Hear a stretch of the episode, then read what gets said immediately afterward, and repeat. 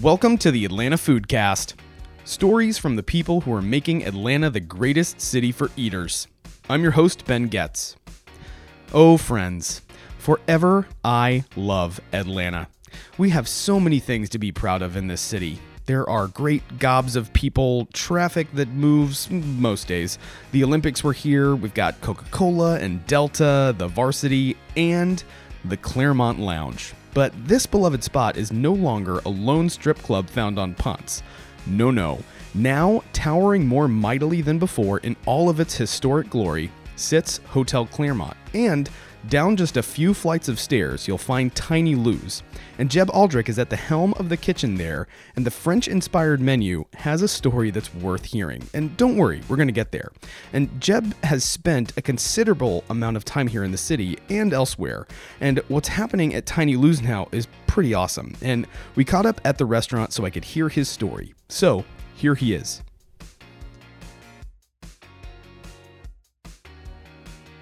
Don't need that today. I just don't need an umbrella. It's a giant umbrella, and uh, yeah, so that's what I get.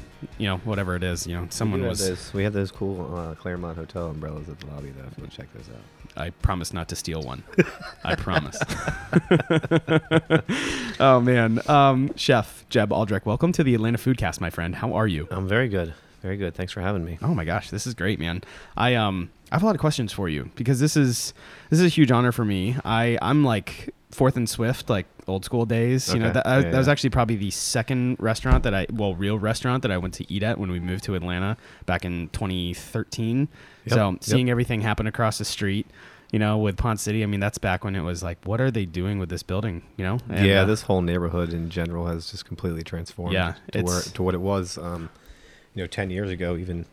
I mean, I first moved to Atlanta in 2001. So in the last 20 years, I mean, Masquerade, that whole neighborhood, you know, I didn't go to that part. You know, Yeah. completely different. Yeah, I mean, I uh, I grew up in Florida, but I used to Mm. come up to Atlanta. I would go to shows. Uh, man, back when the Cotton Club was still underneath um, Tabernacle, oh yeah, yeah and okay, then I go to shows at Tabernacle or Masquerade. Those were the only two venues Yeah, that I knew. But the bands that have played at Masquerade or something, you know, Oh, amazing. big time. Radiohead's played there. Yeah. You know, it's it's, it's amazing. You know, and to see it gone, that's kind of sad. The sense Yeah, too. But totally. I, I never got to see Radiohead at Masquerade. I mean, I saw like these little punk ass bands where I was like with my friends. You know, we're in a like tiny little Honda Civic and we're you know eating at McDo- like at Yeah. McDonald's. I mean, Nirvana played at Masquerade. You Yeah. know, like these bands, but they before they Yeah. were big, they played at Masquerade. Yeah. got to see them. I know there has just been there's been so much within I mean just a few square blocks really of this side of the east side of Atlanta that is incomprehensible. If you think It about is. like in the It number is. of years of and especially how much change has really come. Um, but it, it's it's also really cool too because you know it, in a really good way as much infamy as there is with uh, the Clermont Lounge, Hotel Clermont, now Tiny Lou's. It's it's it's both infamy and also like extreme soft spot in some people's hearts. It's almost it is. it- it's it's the, the the the neighborhood is very Atlanta in general is very attached to this property. Yeah. Um, and you see it. Um, and you see it in the people that come here every day. totally. Uh, the diversity of people that come here. You know, it's young, old. It's it's everybody. You know, Yeah. and it's it's property wide.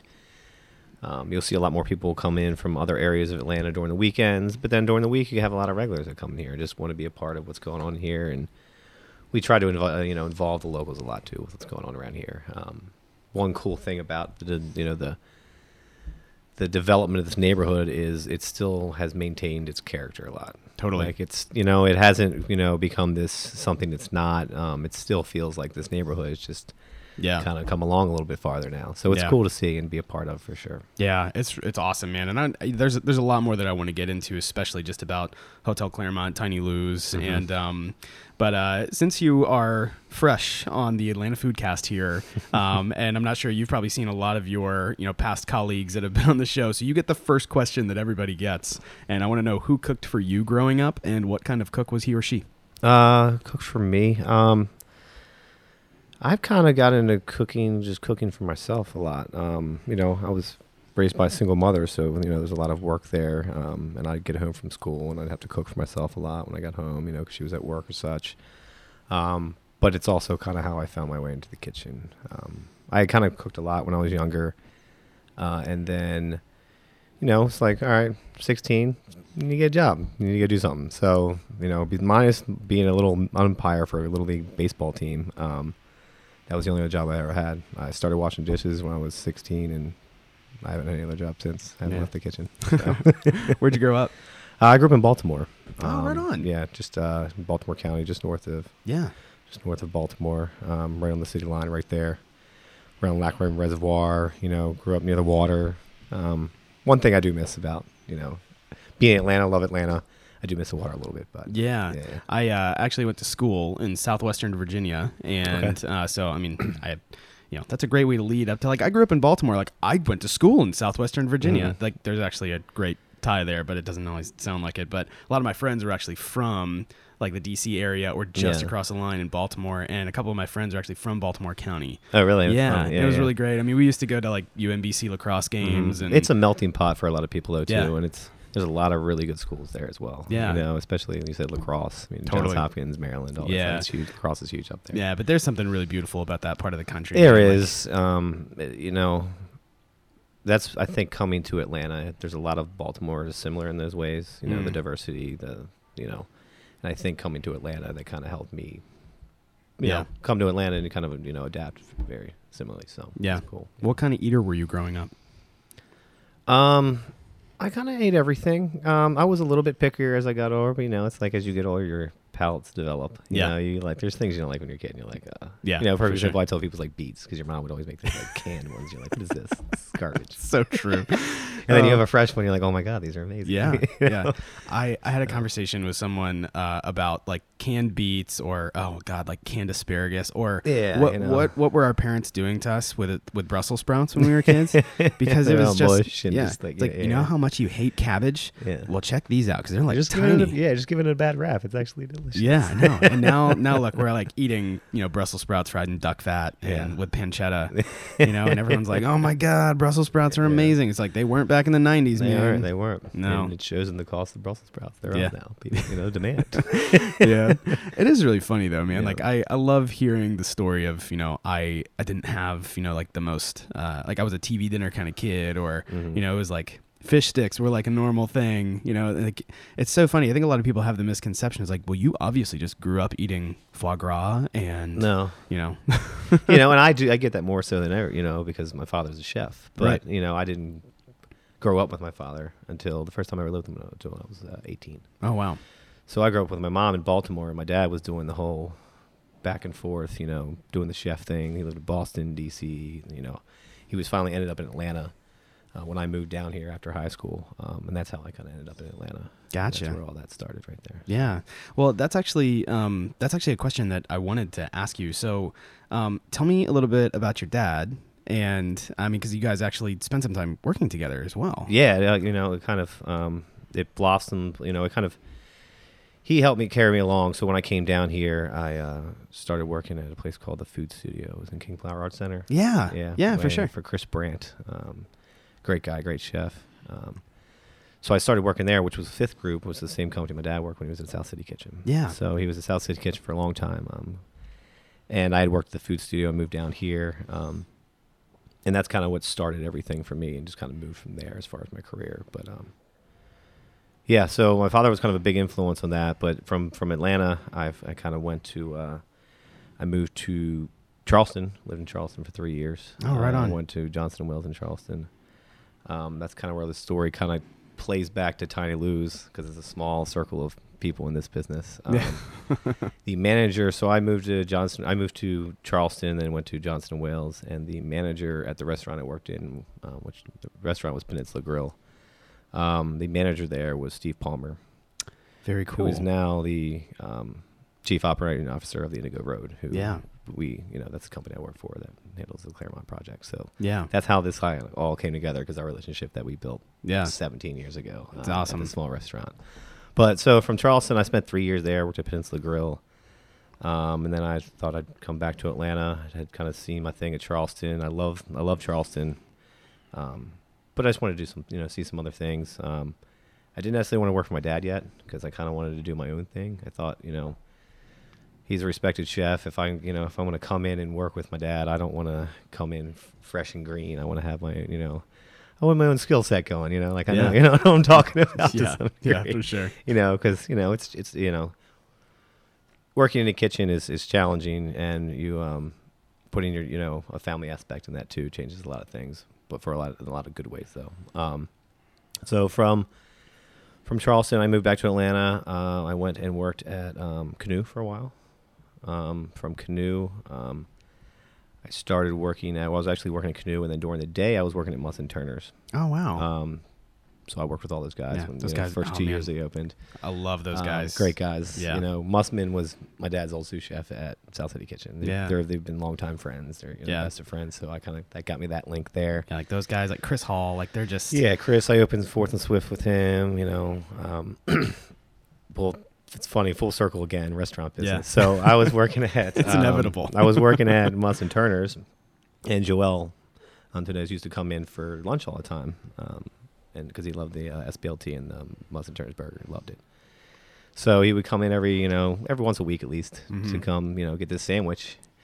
And you know, and, and Todd had a really good relationship with him. And I was working a line one day, and Todd was like, "Hey Joel, you working for Line Cooks?" he said, "Oh, actually, I am." And that's how I got linked up to where we work at Joel. So from um, from Canoe and the uh, Muss & Turner stint, I went and worked full time at um, Joel. And then on Sundays, I'd still work brunch at Canoe. Joel paid you like, you know, very minimal money to work lots and lots of hours, but you didn't work there to, to you know, to make money. You learn that you learn you work there to learn. So, Yeah. Um, it was an amazing experience. Um, I was one of three Americans that worked there. wow. Uh, everybody else was from all from all over the world: Singapore, Austria, Germany, um, you name it. All kinds of you know, all, you know, Southeast Asia, a lot of Southeast Asia, because Joel worked in Thailand for a long time. Yeah, Um, you know, he's he's worked some amazing places. You know, he's he worked at Troisgros. I mean, it's it's pretty amazing where that guy's worked. Um, yeah. and what I learned from him. But so I worked with a you know very international kitchen, um, and from there that kind of set me up to I worked with an Austrian guy named uh, Philip, and his parents owned a hotel in uh, uh, Austria, right in the Austrian Alps. Wow. So you know we kind of befriended each other, and he said, "Yeah, you want to go work in Austria for eight months and just get a ski pass and."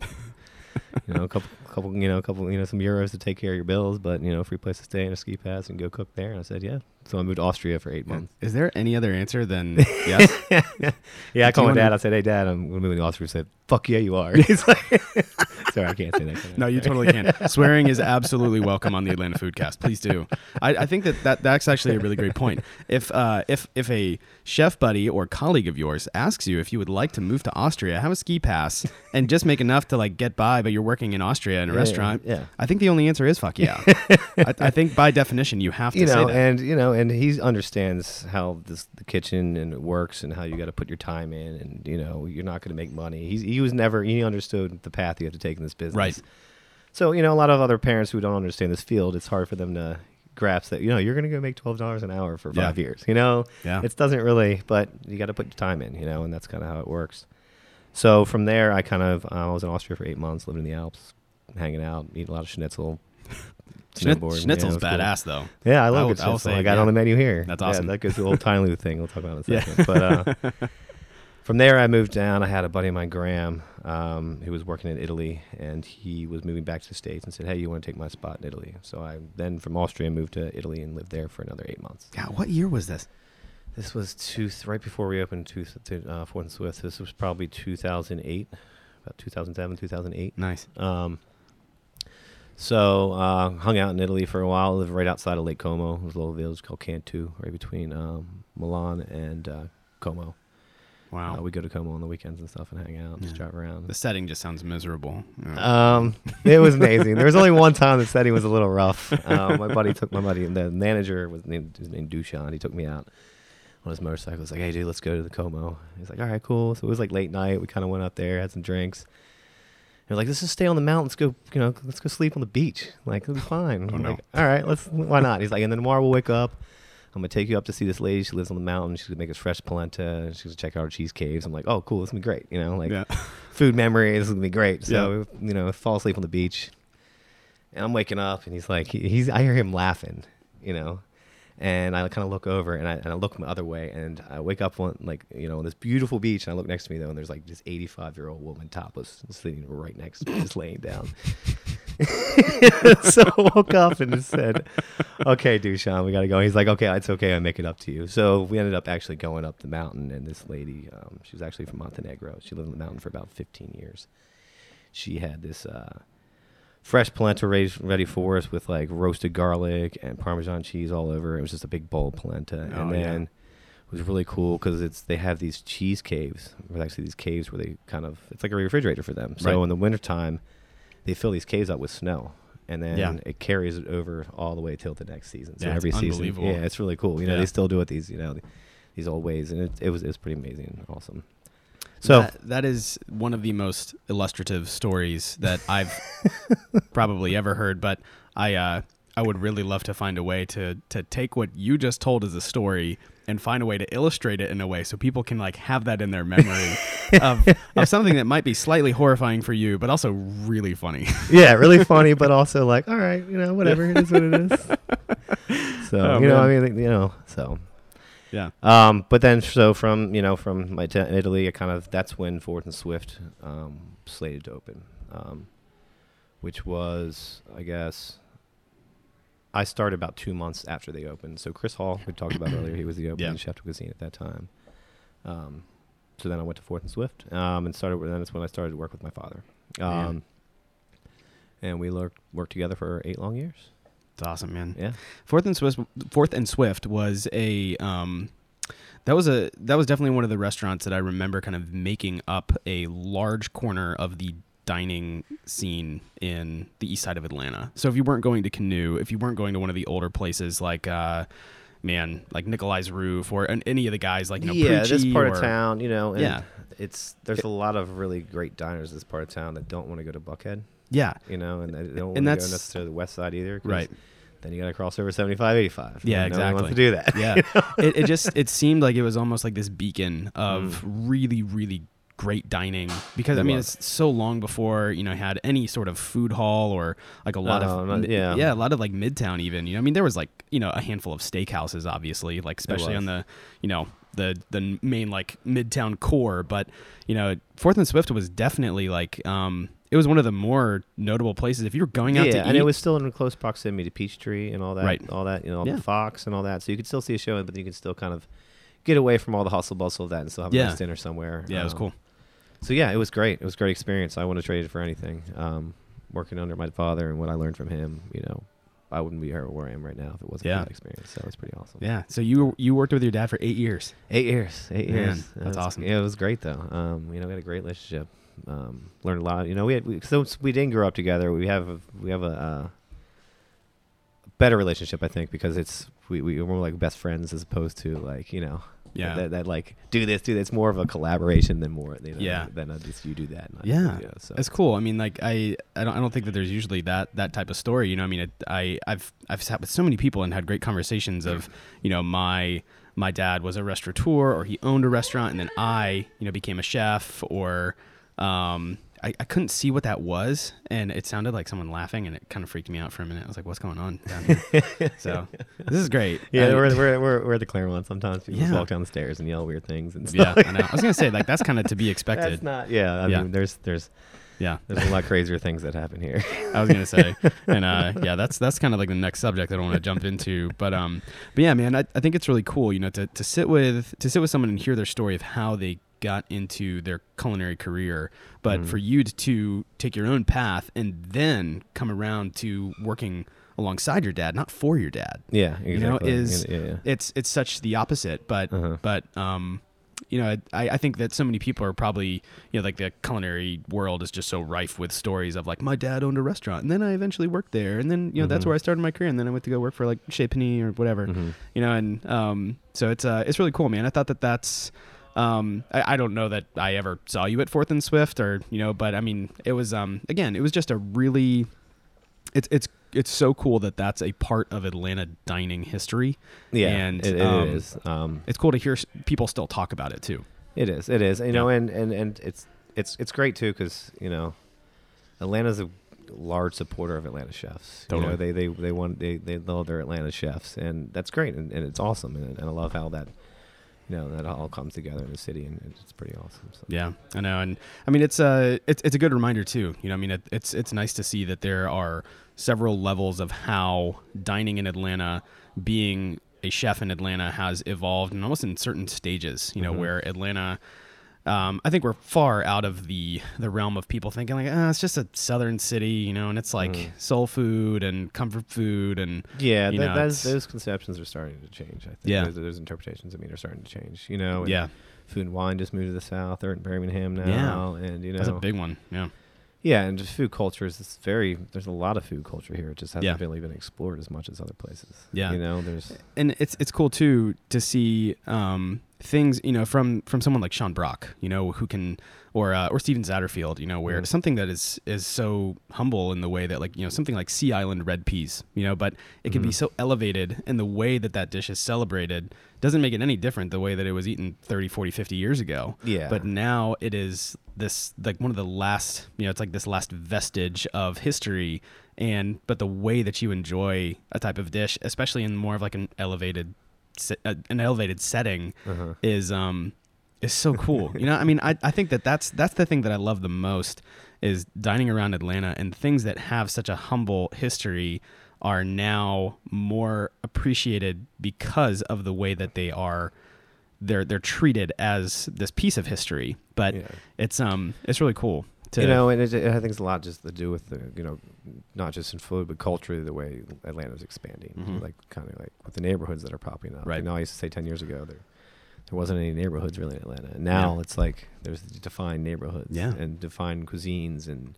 Oh, we're going to this neighborhood. We're gonna go to that restaurant, or you know, it was before. It was just kind of sporadic. Oh, we'll go over here. We'll go over here. Now it's Right. like, now you have restaurants with, within these neighborhoods, and Yeah. these are the ones that are kind of defining themselves. yeah. So it's pretty now you don't leave your neighborhood. You know, it's like no, I've got my grocery store, I've got my restaurants, I've got yeah. We we live just over. I just moved. I just moved up the street. I'm literally like a ten minute walk from here. that's now. awesome. Wh- which side? Which side? Are I you live down? like right down the street from Fellini, so that's awesome. Oh, that's great. there. Yeah, yeah, it's great. Yeah, we're just over in Virginia Highlands. So Oh, cool. if Very someone's cool. like, "Hey, do you want to have a meeting in Buckhead?" I'm like, "I'm gonna find Oh. any way that I can tell you that. it's like, no, I really got to be at Krog Street Market. Um, that just uh, yeah, that's the rules. Yeah, so yeah, can't go to sorry. Buckhead. Sorry. Yeah, exactly. But um, yeah, man. Speaking of neighborhood, I mean, this is awesome that we're sitting on the bottom floor of the Hotel Clermont. I mean, just a hop, skip, and a jump yeah, from. speaking of elevated settings, so Yeah. yeah, one, yeah, but uh, this is um, you know, I think we were, we were chatting about this just a minute ago, but there is so much um, story and history and lore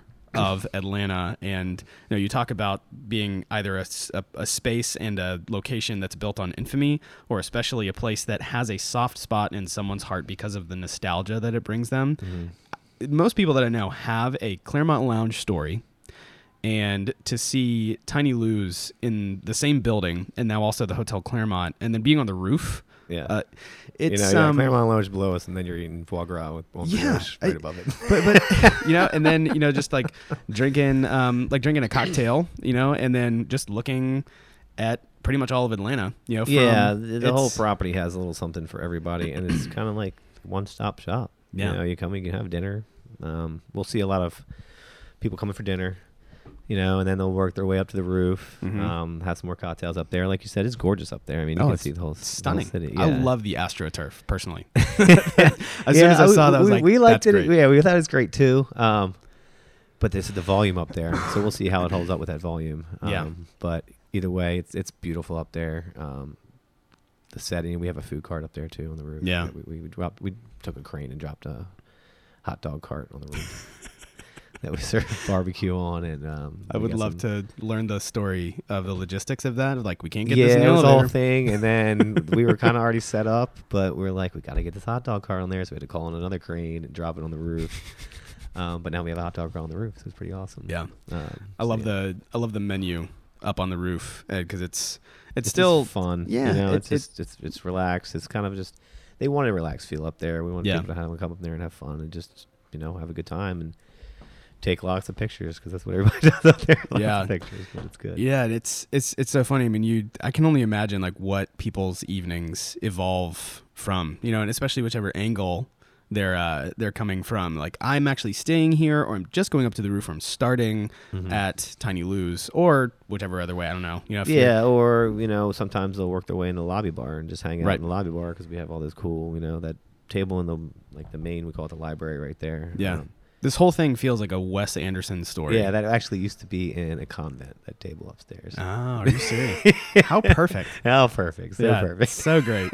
But um, but this is um, God, how many months has it been since you guys opened Tiny Um, Lou's? we're Well, and coming up- everything. Yeah, we're we're coming up on June uh, twelfth. will be our one year. That's insane. Yeah, It, it's nuts to. I mean, it went really fast. Yeah, well, I mean, there, there's so much news, you know, to, to Mm. keep track of, and um, that's what I love about my show is like I don't follow, you know, news. I'm not trying to go for like Yeah, yeah. news flow. It's like Yeah. I, it's more of a just stock. It's like your story is always going to be your story, Yeah. but then there's this piece of it. It's like, well, then Tiny Lou's is still kind of new, but Yeah, yeah. you know, that's uh, it's it's nuts, you know, that I um, I'm not like chasing after people as they're opening your restaurants. Like, Mhm. what, when are you opening? When's your Yeah, grand yeah, opening? yeah. It's like, no, just tell me like what your history is, and like, oh my god, you've been open for ten months. I Yeah. can't believe it. Yeah, yeah. So it's like I feel like I mean, especially just living in the neighborhood essentially and watching everything happen. Um, it just feels like everything goes really quick. Everything does go really quick. Yeah. You know, and especially when you're busy. Um, you know, and Atlanta's just been busy this, this year. Uh, the Super Bowl here, which oh yeah, man.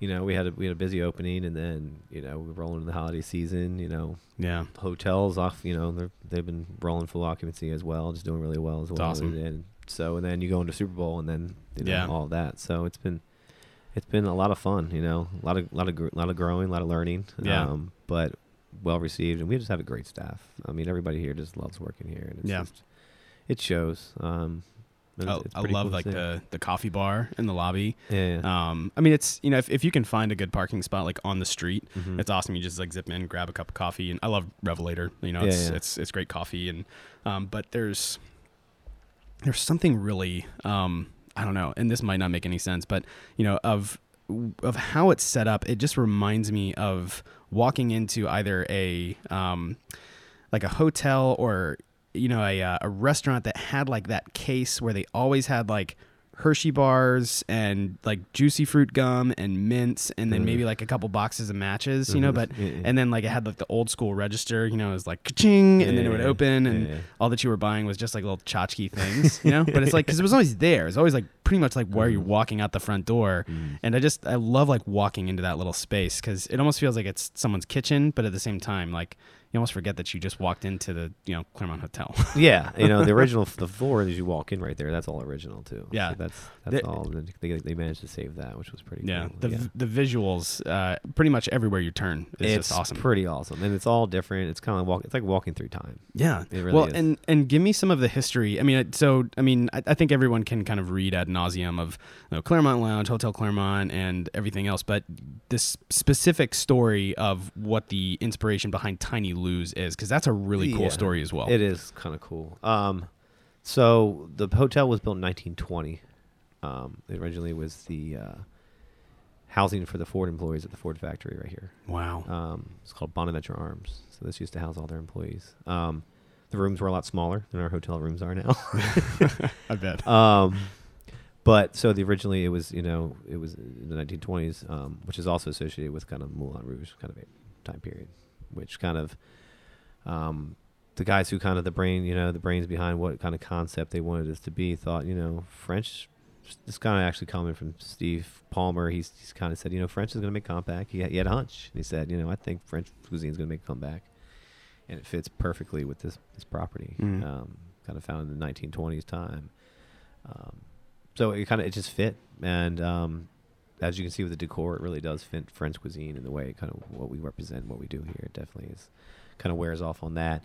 Uh, the name Tiny Lou's came from um, Tiny Lou used to be a dancer here, I believe, in the 50s, um, early 50s, late 40s. Um, but she got her kind of her claim to fame is she was the uh, she was she refused to dance for Hitler. But I was like, well, how does that tie into Atlanta and why is she here? You know, so we kind of looked into. She's actually Austrian, Oh. so I guess she was an Austrian burlesque dancer or some sort, and then somehow found her way to Atlanta.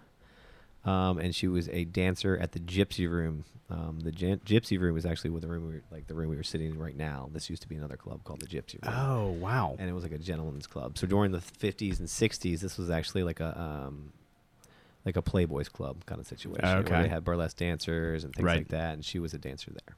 Gotcha. Um, so that's where they got the name Tiny Lou's from. yeah. And you know, and then with the Clermont history downstairs, this dancer that used to dance in this room, um, the hotel in itself, um, French cuisine.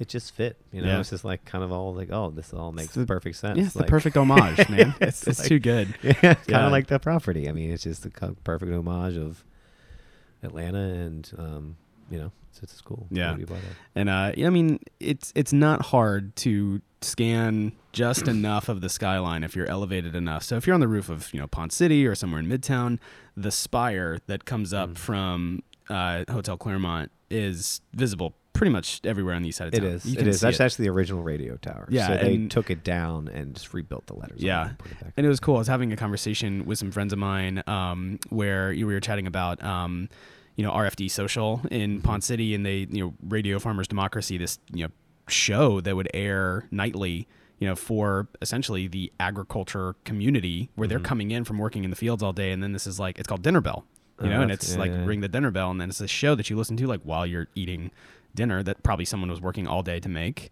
You know, Oh. and it's just the amount of like awesome. radio activity that was Yeah. happening just up and down Ponce is really yeah, and there's really other cool. stories I heard too, like the street level here actually, where you come into the hotel, it was actually one floor lower. So the level that we're on right now is actually a street level. That's why the side door is right here. Oh wow, So the street at some point they had to raise it up all the way. dude! Ponce all the way came up that high. They were digging for here um, out front, and they actually found cable car lines that they were they when they were digging in the road there. Oh my ran into, gosh. and they had to pull up these cable car lines that were ran down. Yeah, I guess so. That's why they actually the normal door to sign, sign um, Tiny Lou's that actually used to be at street level. Which Yeah. kind of cool. Yeah. That's how I love telling people. You know, it's like before you cast judgment over what I'm about to send you a link to, like the Clermont Lounge is an important piece Yeah. to Atlanta history Yeah, and yeah. modern day business. So just track with me. You know, so if I'm like sending this to my parents or like a friend of mine, they're like, "Why are you sending me a link to a strip club?" And it's like, eh, "No, no, no, no, no, no, no. It's not like that's if anything, like you're doing it a disservice." And like you gotta keep going up a few floors. It's like it that's that's a huge part, but then restaurant, hotel, like major piece of history. So th- I think that's my favorite part yeah, too. Is Steve, like our managing partner, he's from Atlanta, and his Yeah. mom, she he grew up in the Alpharetta. Early, early, you know, he grew Yeah, up yeah. in the Alpharetta, and his, you know, his mother said, "I heard, I heard you're getting involved with this strip club. What is this?" He's like, "Hold, hold on, mom. No, no, there's something downstairs that's, you know, but it's a completely different Yeah. project. it's gonna be okay. It's gonna be okay. I'm gonna we're gonna have dinner together. You Yeah, know, it's gonna yeah. be great. You know, um, but yeah, man, tell me a little bit about the about the menu side of Tiny Lou's and like how you kind of went about developing that menu. Um, so we wanted to do it's essentially a French brasserie. So you know, we wanted to create a uh, neighborhood restaurant. You know, not somewhere where you know anybody could come and eat. You know, and you know, a, you know, a neighborhood eatery. You know, where people can come. That's kind of where it kind of tied into the neighborhood, keep the neighborhood involved within something. You know, we don't want to have keep this elevated dining scene to where it's we don't want it to become special occasion only. We want anybody to come in here and experience the whole property Right. you know, and keeping a nice French eatery sounded perfect for that. Um, so the food itself, you know, it's very brasserie. We got steak frites on the menu. Um, we do have foie gras torchon on the menu. I have we have snails on the menu right now. Um, you know, but we offer a good range of you know appetizers. Um, the menu's kind of separated by hors d'oeuvres, which is your appetizers, and then we have fish, meat, and then a vegetable section. Yeah. As well. Um, changes seasonally. Um, we also run, you know, specials and things like that every day. Yeah. Um, and it's kind of based around what's available and what's fresh and what's best seasonal greens we can get. Yeah.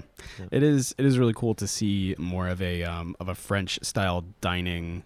Uh, I mean, I mean, I'd say setting as well. You know, I mean, but Mhm. like you know, great. I mean, there's a great wine menu. I mean, you can yeah. um, but it, it's so interesting to to kind of take all of this like the amalgam of everything that's on this plot right now Uh, and um, everything fits together but everything still also kind of retains its own personality and Uh. you know just speaking with friends of mine who you know they either do what you just talked about like they come here for dinner and then they make their way up to the roof or vice versa they're Uh-huh. waiting for their Yeah, table um, it uh, it seems like this is becoming the spot to either pair I'm I'm starting with drinks and then moving to dinner or I'm starting with dinner and then moving to drinks and Mm. but it's um it's just as much entertainment as it's becoming like a really great spot. I mean, I've heard so many people talk about the steak frites like, you know, they're like I don't would probably wouldn't want to order that anywhere else, but for some reason, you know, like I've gotten that 3 times.